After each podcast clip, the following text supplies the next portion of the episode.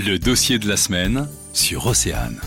La première version d'Ocaren n'avait pas de CBD, par contre on avait de l'huile de chanvre et la volonté d'instaurer cette plante un peu dans tout l'écosystème Ocaren, donc jusque dans les packagings. Laure Bouguin, créatrice de la marque de cosmétiques Ocaren. La volonté c'est vraiment de montrer que le chanvre soigne, que le chanvre apaise, c'est du bien, donc on va utiliser toutes les parties de la plante sur lesquelles on peut objectiver, qu'elles soient déstressantes, apaisantes, anti-rougeurs, etc. Maintenant on n'utilise pas que du CBD, on a plusieurs cannabinoïdes parce qu'on travaille dans ce qu'on appelle un spectre large, donc on va extraire tous les cannabinoïdes, les terpènes, donc les molécules odorantes, et ensuite on va enlever le THC, et puis évidemment la fibre qu'on va réutiliser dans les packagings. Antioxydants, nourrissants, protecteurs, antiséboréiques, les intérêts du CBD pour la peau sont multiples.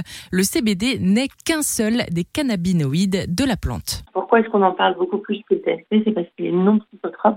Ça veut dire que quand on consomme du CBD en injection, on ne va pas avoir ses sens perturbés. Le chanvre utilisé par Ocaren est cultivé en Bretagne, mais ces fameux cannabinoïdes ne peuvent pas être extraits en France. En fait, aujourd'hui, les cannabinoïdes, je suis obligée de les extraire en Suisse. Alors, ça pourrait être ailleurs dans l'Union européenne. Nous, on a choisi la Suisse parce qu'on a des partenaires de qualité là-bas. On n'a pas le droit encore aujourd'hui, sur des fleurs de chanvre françaises, d'extraire nos propres cannabinoïdes en France. Et ça, c'est extrêmement problématique puisque une partie des revenus de la plante vient clairement en termes de valeur ajoutée de la fleur et de ces cannabinoïdes-là. Donc, c'est du revenu qu'on ne concède pas aux agriculteurs.